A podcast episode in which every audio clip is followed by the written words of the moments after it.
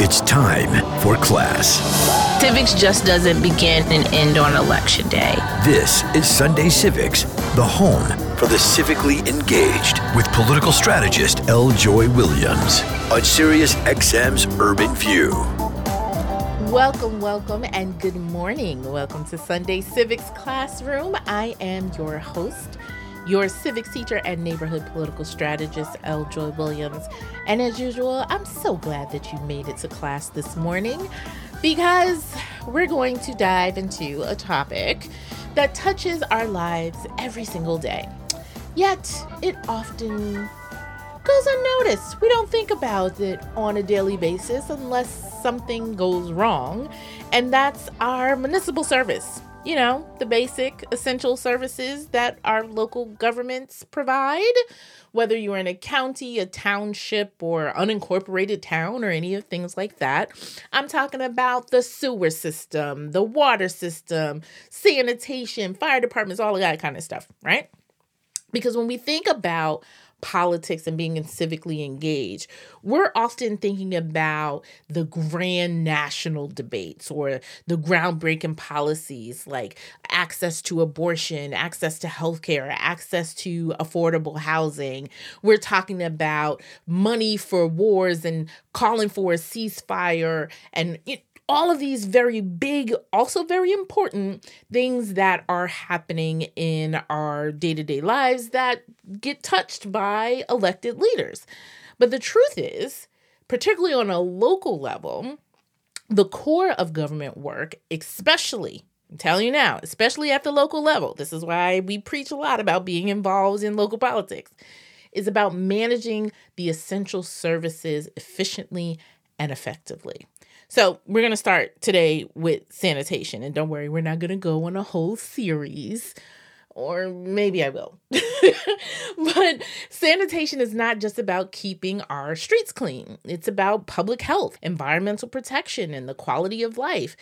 Effective waste management prevents the spread of diseases, it reduces pollution, it contributes to the desirability of your city, of your township, or things like that. Nobody wants to move to a dirty city right? And even when you are hearing folks disparage urban cities, right? The big urban cities, LA, New York, all of that, it's just like, oh, it's dirty and it's gritty and it's, you know, things are not being in broken windows and, you know, all of that kind of stuff is used to describe. And those are the basic services.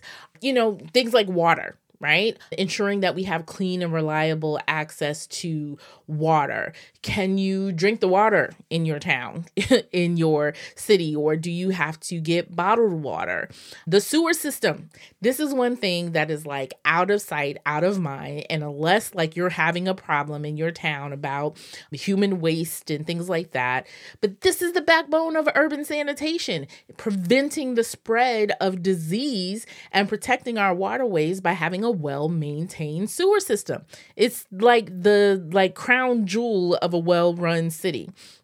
Now that I think about it, isn't wasn't that like some of the first things like remember when SimCity was introduced and like building a town and everything like that and you know besides the grid of it but the how you laid out the essential services of the city actually contributed to if your city started going haywire or something like that yeah. now, why am I talking about all of this? Because these, again, are services that should be on our minds when we're walking into the voting booth and you're voting for candidates on a local level and thinking about can they manage things properly? And you know in smaller entity, smaller cities, smaller entities, the mayor or folks that you hire may be directly managing these essential services. And then in larger towns and cities and things like that, they hire people or appoint agency directors and things like that who do that. And then you also have people that you may hire. There may be a water board or utility board and things like that. And so, how do you evaluate candidates based upon their ability to manage a city's not only their budget, but the infrastructure and all of these kind of services. And also, think about not just maintaining those systems, but what the future of those systems will look like.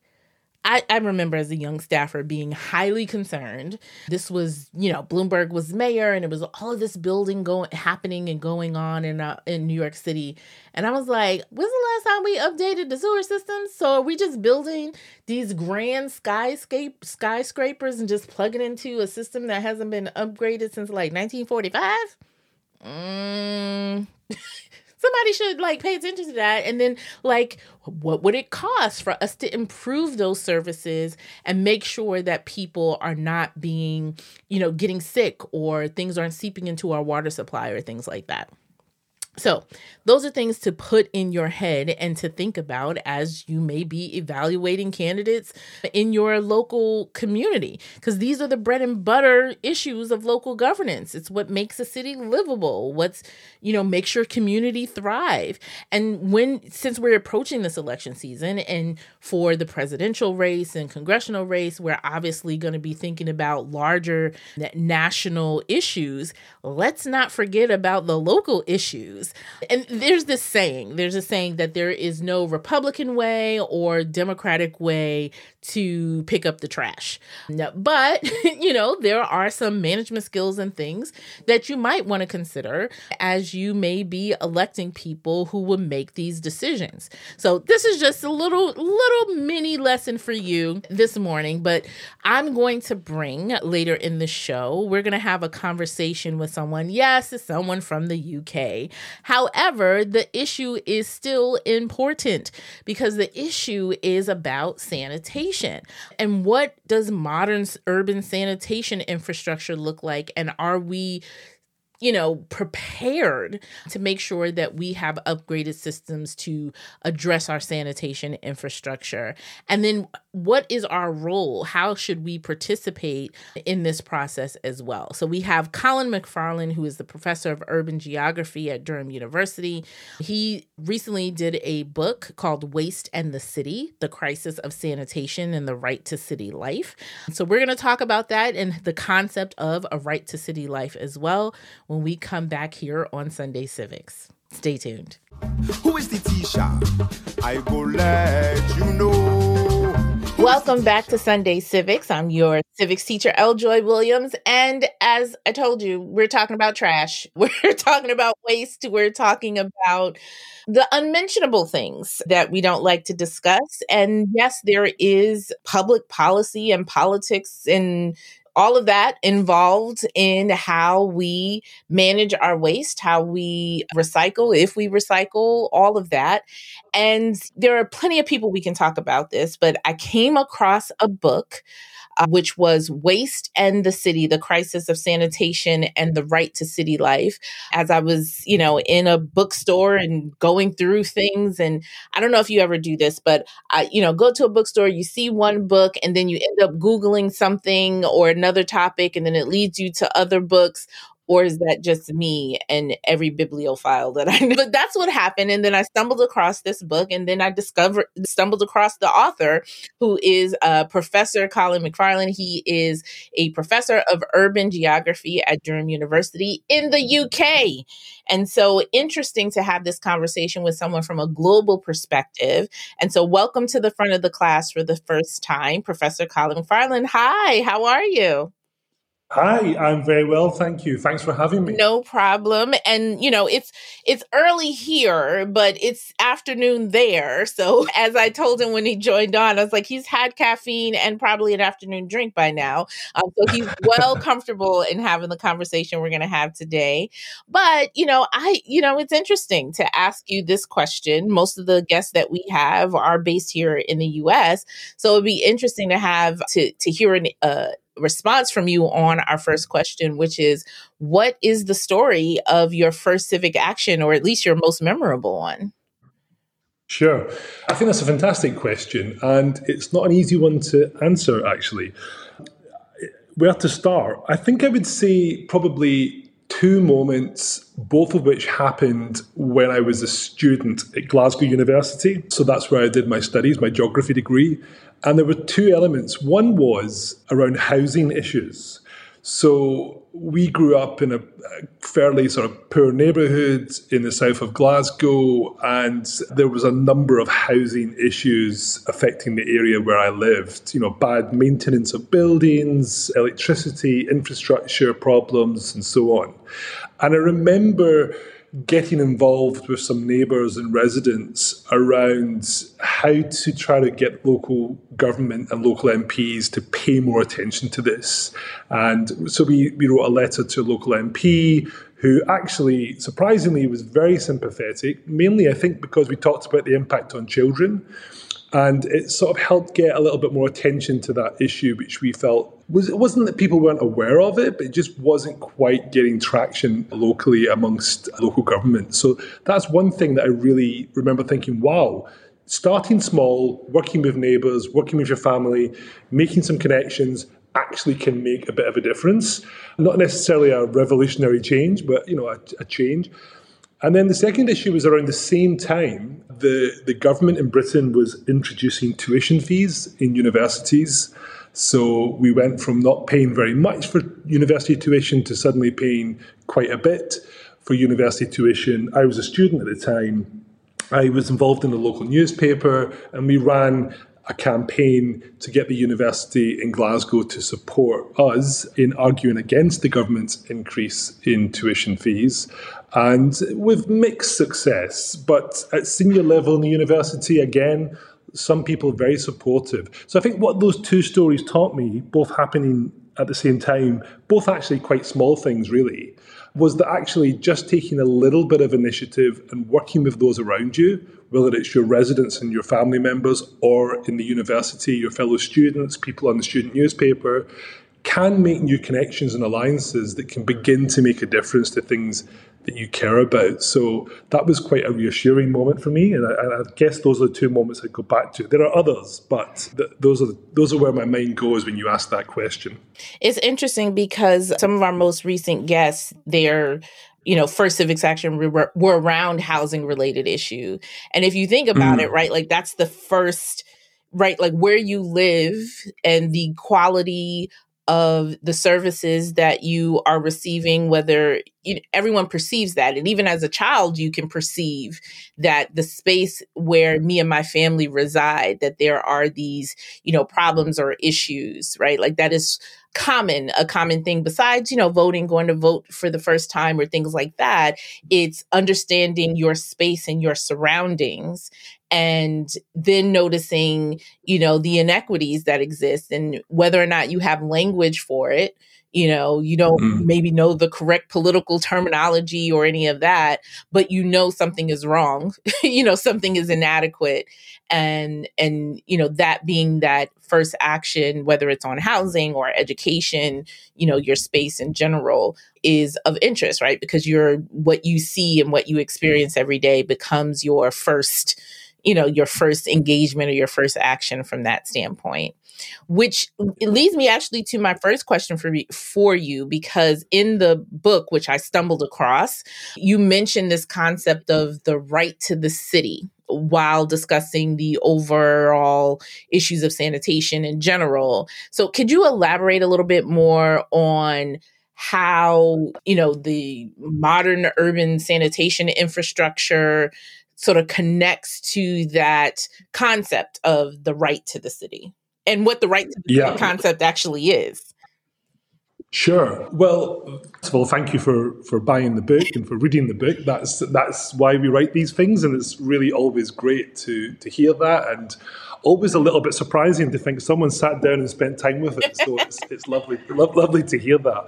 So I think that so the right to the city is an idea that goes back in particular to a French philosopher and social theorist named Henri Lefebvre, who was very interested in, he was coming from a kind of critical Marxist position, and he was very interested in the question of how to make cities, not just in France, but anywhere, more equitable. And the right to the city has been picked up by all kinds of people, not just in academic research, but in political action, even by local governments and international organizations of different kinds. Uh, so, perhaps most obviously or most influentially, the Brazilian constitution in 1988 um, after the fall of the, dictatorship, embraced this idea in relation to replanning cities in a more equitable way in Brazil. And, and so that was you know, one way in which it was influential. There are lots of other ways, the World Social Forum and so on.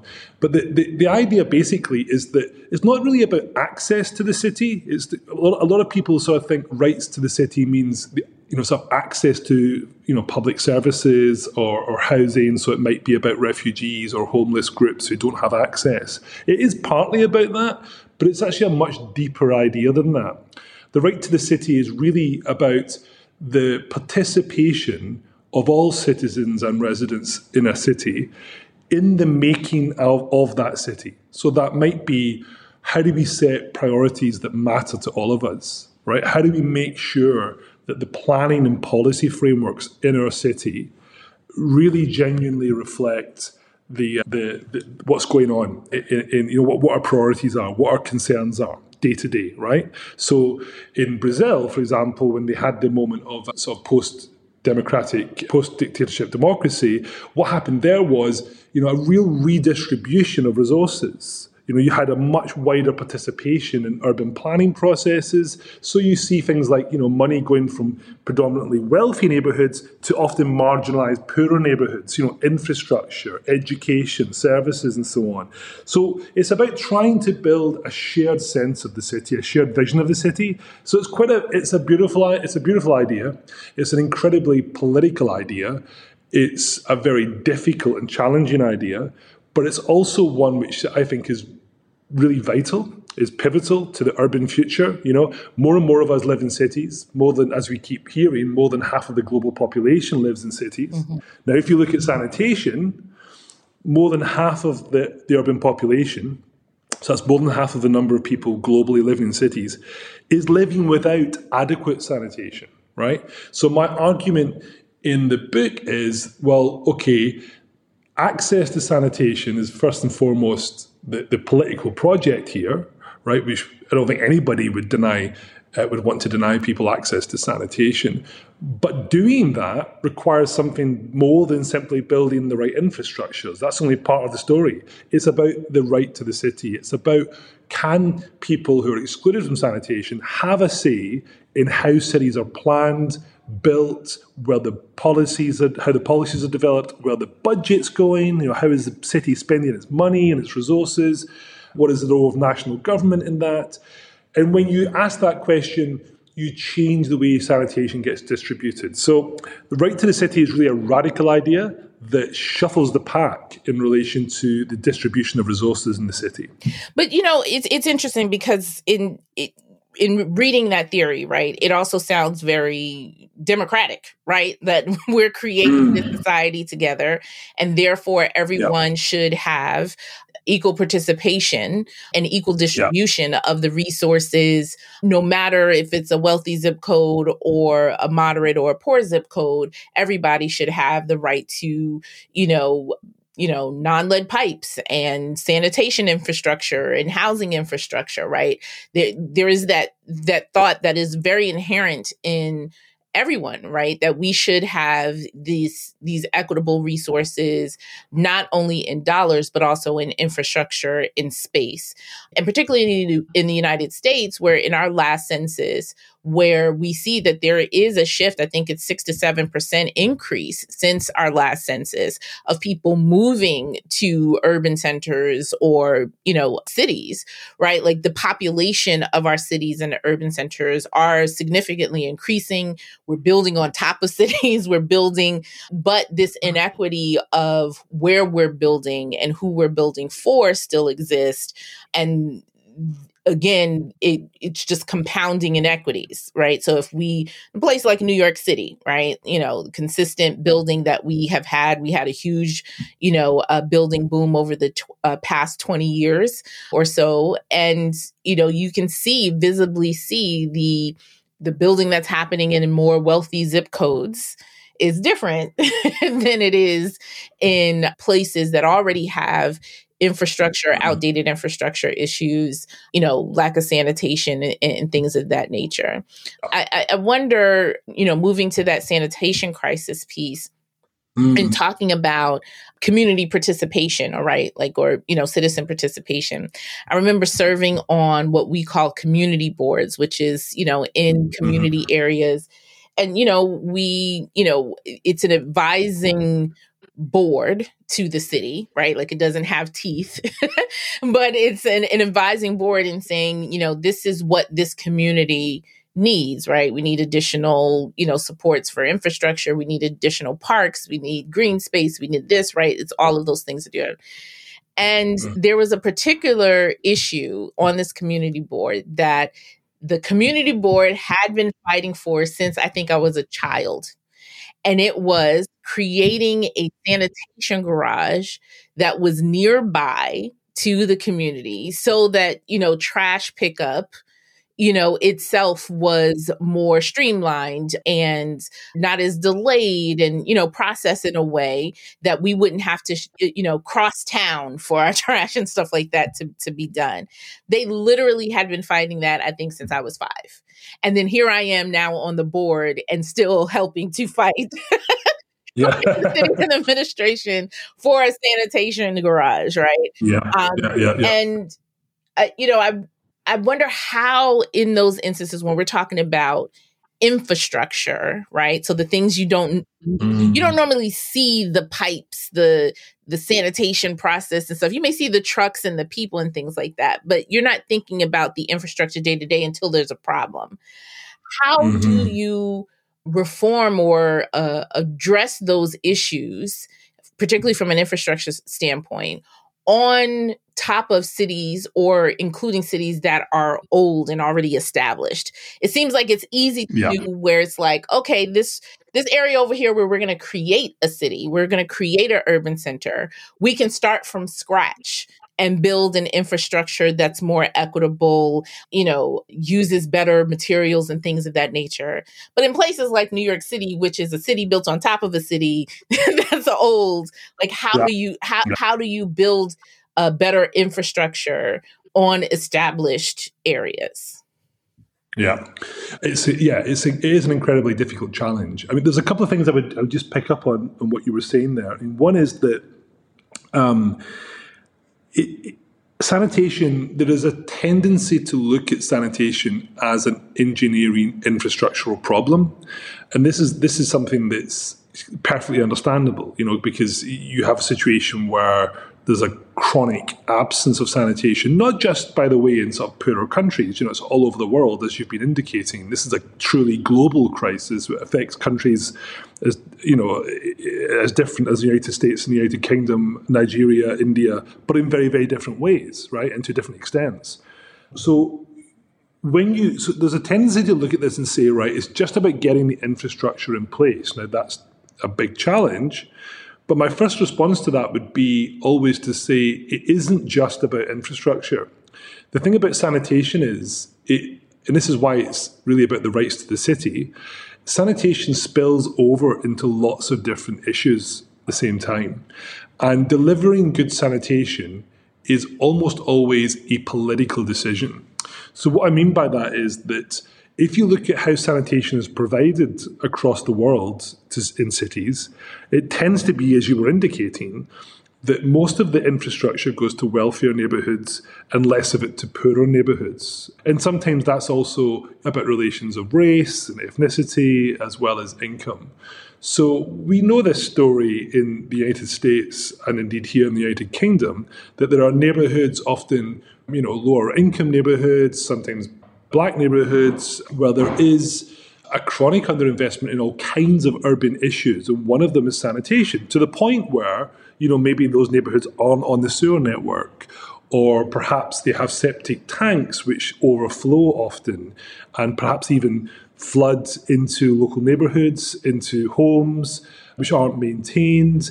For the numbers of people using them, they haven't been extended. So, as you were saying, cities grow, more people move to them. When that happens, it is a job of urban planning and national governments to make sure that the infrastructure can cope with the numbers of people using it. And of course, that doesn't happen. So, here in the United Kingdom, for example, our, our sewage infrastructures have been sort of privatized, and a lot of the companies that are running these infrastructures haven't invested in extending the sewers network into different areas or, or expanding its capacity. And the result is that our Environment Agency here in the UK has said that there's not a single river in Britain which is not polluted in one way or another, right? Which is not unsafe. Uh, to swim in. We have constant debates in Britain about sewage flowing into seas and streams and rivers and so on, right, from our cities, mainly from our cities. And this is simply because as you were indicating, it's extremely expensive to improve these systems and it takes a lot of work. It's logistically difficult. You know, quite often you have to close roads, you might even have to move housing in some cases to get the infrastructure in place. On the other hand, if you don't get the infrastructure in place, the social and environmental consequences are vast. You know, it can cause huge amounts of environmental damage to have untreated waste, for example, spilling into soils and waterways and people's neighbourhoods. And again, it's usually poorer neighbourhoods which suffer the most from this. So there are a couple of issues there. One is it's not simply an infrastructure problem. It's a, it's also about what is where the political prioritization is in relation to who gets what where, right? Which who in who in the city, where in the city are resources going to? Money, investment, construction of sewage infrastructures, and so on. Where is that going? Who isn't getting those infrastructures? What is the history of that? So that, that's those are political policy planning decisions, which which are not simply about infrastructure and engineering. So we, we always must see it in, in those terms, I think, and that's a global truism. It's not true just of, of, of, one or two places. It seems to be a global story. And, and, and the second kind of element to that is okay, we probably have to spend a lot more money on sanitation than we currently are. Mm-hmm. You know, we haven't been doing this for a long time, and we're seeing the consequences right across the globe. A lot of wealthier countries have been depending on infrastructures, sanitation infrastructures like 100 years old, more than 100 years old. But the population and urban growth has been, you know, going on in that period of time, putting huge pressures on these systems which are kind of struggling to cope, right? And, with inevitable consequences, as I, as I was saying. So it's partly about how do we see this issue of sanitation, right? It's a bit of a taboo. It's a bit technical. It's a lot of people don't really want to talk about sewage and these kinds of questions. They're not very sort of sexy, fascinating questions. You know, people often get much more animated about issues like housing. Yeah or even other, even other infrastructures like water infrastructure, for example. Water can, you know, in the US, for example, there's been you know massive campaigns around water that we know about. But sanitation, well, sometimes in some of the places we see this issue becoming more of a priority, but not in a really sustained way. So Unless part of the reason the um, you know, like right, yeah, yeah a crisis becomes yeah. it. And to your point, you know, folks are like, well, I'm worried about you know, having a place to live. I'm worried about housing issue. I'm worried about access to food. Those issues seem to take, you know, and I would even think, right, that takes priority. Me having a place to live, me having food, me having access to clean water takes precedent over me thinking about sewage and garbage, right? Yeah, but you know, but you know, on that issue, I mean, what's what's really important is that I mean, I remember doing fieldwork in Mumbai in India, in, in a neighborhood in northeast Mumbai, a very poor neighborhood in northeast Mumbai. And you know, you're looking at families who are in a situation where they often have to choose between, you know, can they afford to buy food, medicine, water, you know, making difficult decisions every single day, often. And what's really striking about the research is that if you don't have decent sanitation in poor neighborhoods, people get sick you know, the, the water gets contaminated, the food supply gets contaminated, the soils that grow agriculture on the edge of cities get contaminated and people get ill. And so, therefore, malnutrition or, you know, a, a, an illness which keeps kids out of schools or keeps people out of work. These are sanitation related problems. So really there is a this is why I said sanitation spills over into different issues because there's kind of this sanitation food nexus. You know, the two of them are, are, are, kind of really closely connected. Water, sanitation, and food, those three areas even, are so intimately connected in people's day to day health and well being that it doesn't make a huge amount of sense, really, to, to separate it, which again is why it's about the right to the city. It's not just about can I have a better toilet? It's about am I going to be able to survive and thrive as I move around the city, go to school, go to work, you know, meet my friends, get on the bus, or am I going to be worried about, you know, getting diarrhea and having to be at home for two days or worse, you know, cholera or whatever else, you know? And that really became another writing of yours. You see, I go down the rabbit hole once I discover a new author or whatever. But you mm-hmm. wrote about, you know, sort of the intersection of that in terms of disease and um, city mm. life, and particularly about how the pandemic sort of reshaped our conversation about sanitation. And yeah. I remember during the pandemic, some of the memes and conversations online where people, you know, would talk about poor sanitation as what led to other, you know, widespread diseases and thinking about, you know, well, we don't have that much better health practices and sanitation practices now that would prevent i mean obviously way better than 100 200 you know years ago. But you know our practices aren't that much more advanced that these systems which are not you know invested in more would see sort of this fast growing again pandemic that could happen from a sanitation perspective as well. So which is also connected to public health right? Of like it is imperative for our public health as a society to have these better systems better sanitation infrastructure and systems. Otherwise as you mentioned it can spread in food supply it can spread in water and create more pandemics yeah and it's it's fascinating because, I mean, you. I remember reading this one study in New York after Hurricane Sandy, and there was a group who were collecting data of microbes living in the subway um, that had been flooded. And even months after water had been removed, there was microbes living there that they think must have sort of originated from, from the flooding, that had mixed with the constantly warm, sort of moist conditions of the subway. Plus, you've got, you know, so many people using the subway every single day. You have this kind of constant mixture of stuff. And there was something like 30, 35% of the microbes, the, species that they came across were, were unknown. You know, they were, and, and some of these will be benign, and some of them you're thinking, well, what's going on there, right? Okay, you just scared um, the crap out of me. because you know, all of us who take the subway every day are thinking about like walking by that wall in the subway that has things growing on it, and you just know you don't touch yeah, or you yeah. look up at the ceiling and you're like, that looks alive, but I'm just gonna keep going to my next destination.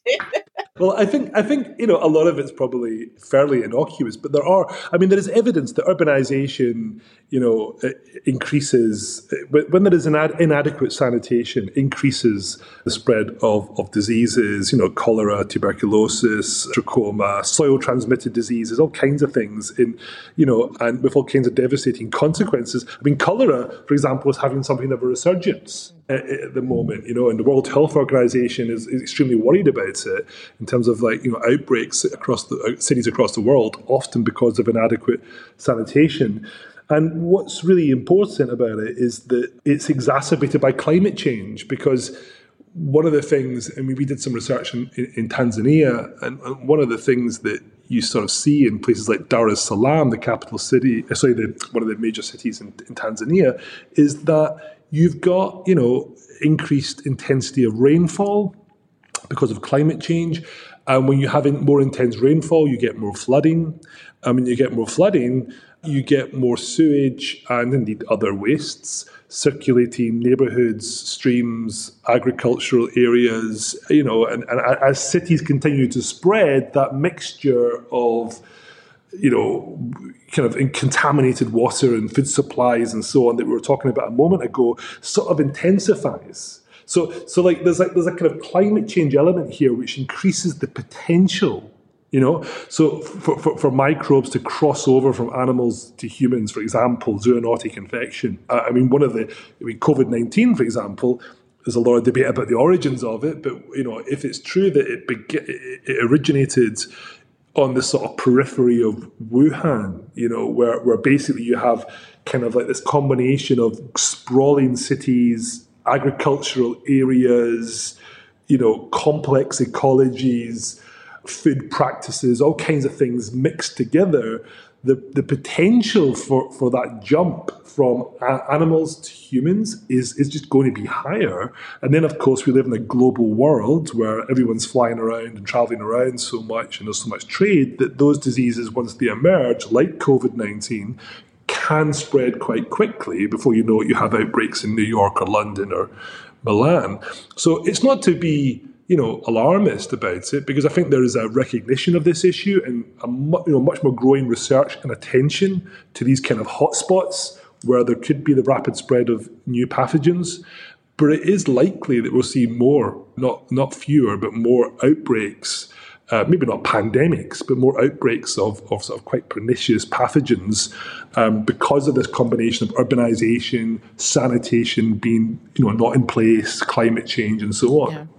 You know, in there are probably numbers of folks who like my family we watch a documentary on something and then we're like okay we have to change everything we know about, like, about something. Like right now we're not allowed to go on a cruise as a family because my husband and i watched a documentary about like the workers on cruises and it's just like all right we're not doing this anymore. And i remember watching a um, news story i don't know if it was china or japan or, or, or, or was talking about how they transformed their trash cash and mm. it was a public policy decision that you know we're running out of space we have all of you know these people we don't have space yep. to put trash and they were receiving imports from the US from the UK from Germany from other places of trash right like they're one of the other things that we transport to other countries besides goods back and forth is also trash a lot of it plastics um, which is a whole nother, yeah. a whole nother uh, conversation yeah. and how that seeps into our soil. Yeah. But mm-hmm. there was a concerted effort that there was a, pop, a public policy discussion about how do we address this mounting trash, these growing population. We're running out of places to put them. And so we need to create a you know citywide or a countrywide conversation about how we mm-hmm. reduce the production of trash because we have no place to put it and that it was this multi-year project to you know get the general population to change their behaviors in order to reduce their the amount of trash that's produced. Now, I'm under no pretext, you know, telling Americans that they need to do something to do it was like a whole you know, we're a spoiled bunch, right? so telling everybody that you need the way that you do something, I mean, you could just look at it. It's just like, we're going to, you know, produce this vaccine so nobody dies. And you're like, F you, we're not doing this, right? So, like, to ask somebody to produce less trash, I can already, per- you know, perceive that this is going to be, yeah. you know, like you might get yeah. unelected if, you know, a president or a governor su- dare to suggest that you produce less mm-hmm. trash. but yeah. I imagine that that is one of the things that we may have to look at is the yeah. amount of waste that we produce. Obviously, body waste, we can't, you know, that's just it. You can't, you know, control that. But certainly the amount of trash we produce, the amount of plastics we throw away, the amount, you know, all of those kinds of things play into our sanitation infrastructure as well. So you have, yes, the urbanization of people moving to, you know, concentrated areas, cities, and things of that nature that puts wear on a system. But then you also just have human behavior of where producing more trash than mm. we have 100, yeah. 200 years ago. Yeah. Yeah, yeah, I think that's true, and it, so we're not going to stop producing human waste. That's right. for sure.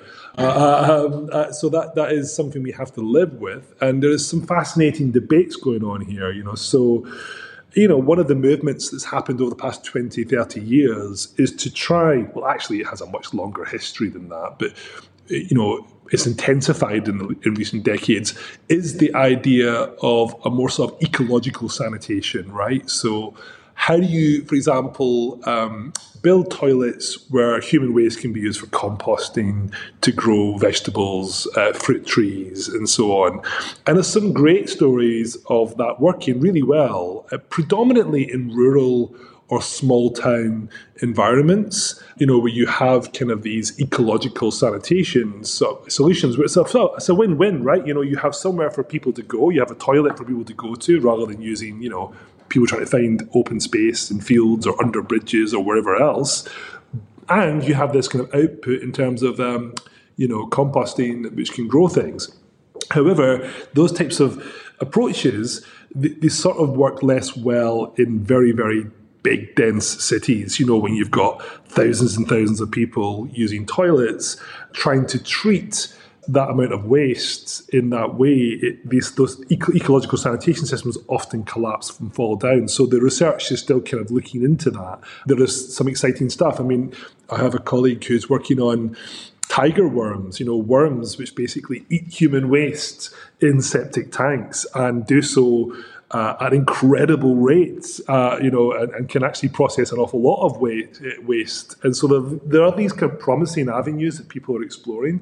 But I think that the larger question of how you how you organize human waste, what's what is heartening is that there are some really good examples globally of that you know, and it's not often about sort of reinventing the wheel or coming up with this kind of, you know, great new innovation. It's some, it's something just simple uh, interventions which make it, which go a long way. So, I mean, a great example from Pakistan uh, in, in, Karachi is a group called the Orangi Pilot Project. You know, so these are civil society activists who, you know, worked with the local government and, and local residents to build a, a sort of miniature sewer system. You know, small scale cheap materials using you know plastic and narrower pipes, so not big sewer networks. And they made a massive difference to public health and local environmental conditions. There are examples of that in, in, in Brazil as well, in, in somewhere like Salvador in Brazil, where something like 2,000 kilometers of small sewer pipes were built in the late 90s and early 2000s, mainly through government investment, you know, affecting hundreds of thousands of people. So there are things that can be done by investing in areas which have been, been neglected, using lower cost technologies which can go a really long way. Because as you say, we're not going to produce less waste, so we need to get better at organising it. And, and one last thing I would say on this is that some recent research from colleagues who I know at Leeds University, Barbara Evans and her team, really draws attention to the urgency of this in, in a time of climate change. They have shown in their research in Kampala, in Uganda, that the, the, the, treatment of sewage in the city, or the lack of treatment of sewage in many cases in that city, it makes up for almost half of the city's greenhouse gases, right? The, the, kind of way in which waste has been organised and treated, the trucks that are driving it around to, to treat it or not treat it, you know, collecting it from streets and toilets and so on. Collectively, when you add all that work together to try to manage the human waste being produced by the city of Kampala, you, you get about half of the greenhouse gases. So, you know, if you treat it better, if you treat it faster, if you use, you know, different materials, you can reduce the greenhouse gas impact of your city significantly, potentially, if that research is, is correct. So this isn't just about, you know, people's health and the environment, as important as that is. This is also about, you know, our, our, urban future at a time where we're facing this increasingly urgent crisis, you know, uh, this, this, kind of a metaphysical crisis of climate change. So all of that together means that we, I think, need to have a new urgency around our attentiveness to, to this question. You know, we can't produce less waste, but we can manage it in much more socially, environmentally sustainable ways. And in fact, we must do that for, for, for the planet's good as well as for our, our own yeah. good. Um, stay tuned. We'll be right back with more on Sunday Civics. How can it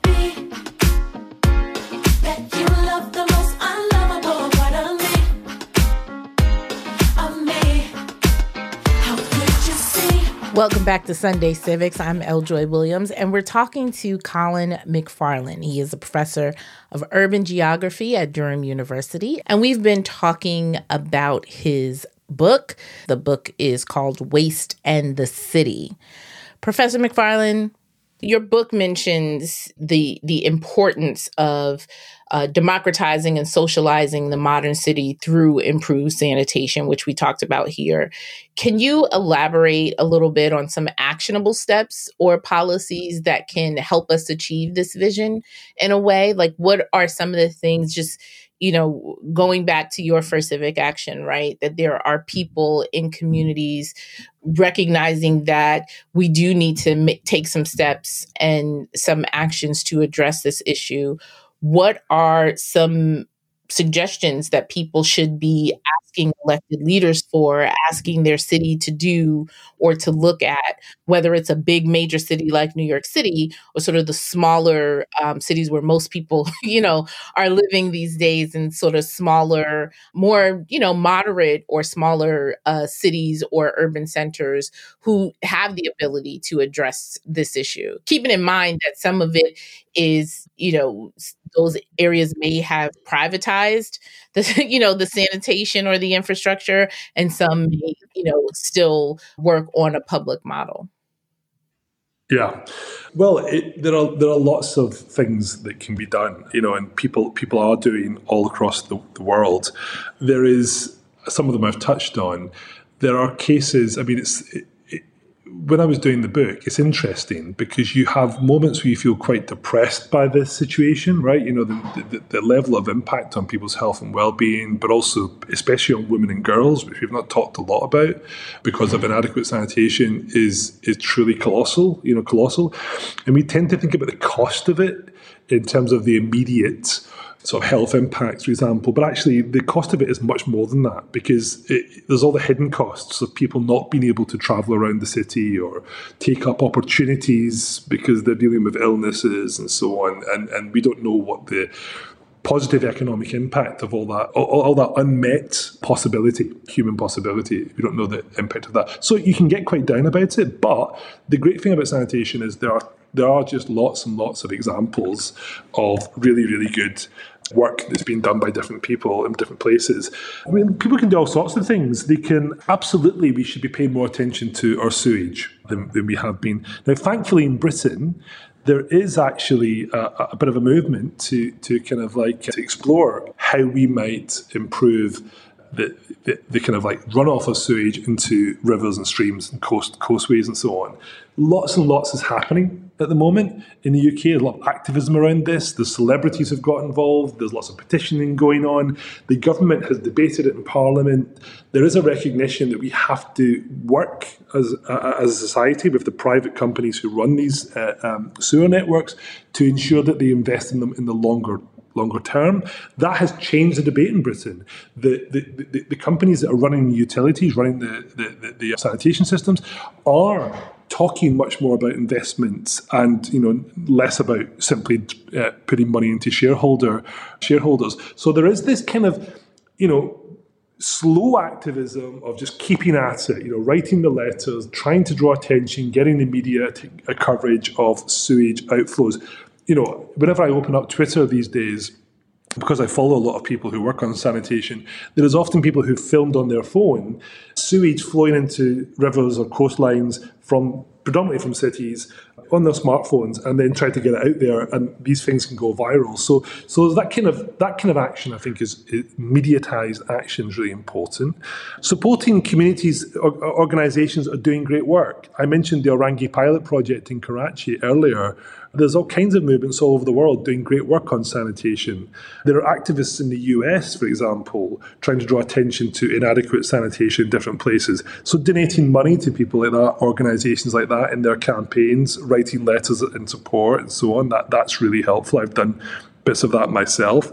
Other things that kind of uh, I think people could do is support organizations who are working with people who have sanitation related medical conditions.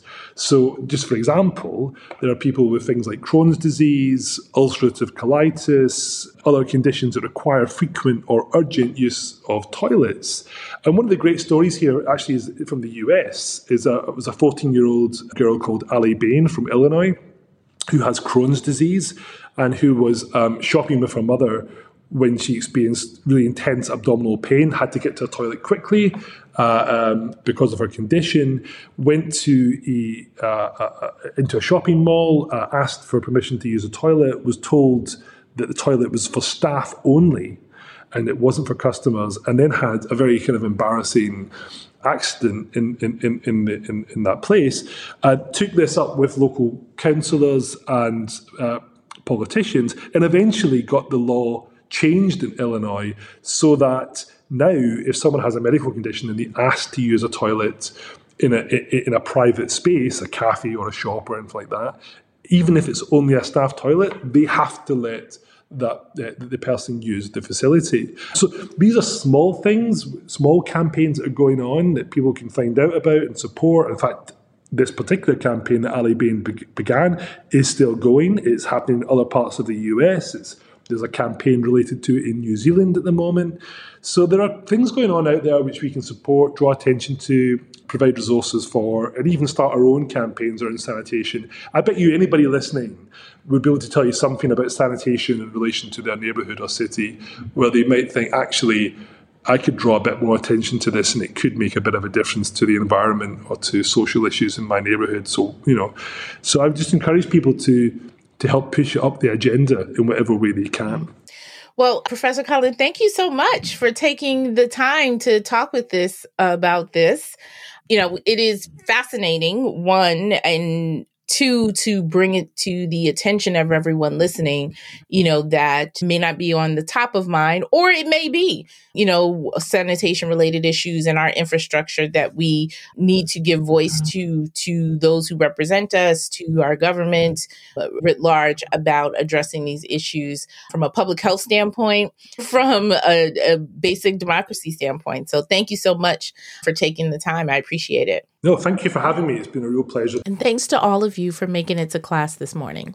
Remember, class is in session every Sunday right here on Sunday Civics. And we'll be back next week with more conversations and more lessons for you to take action and stay civically engaged. Have a good week.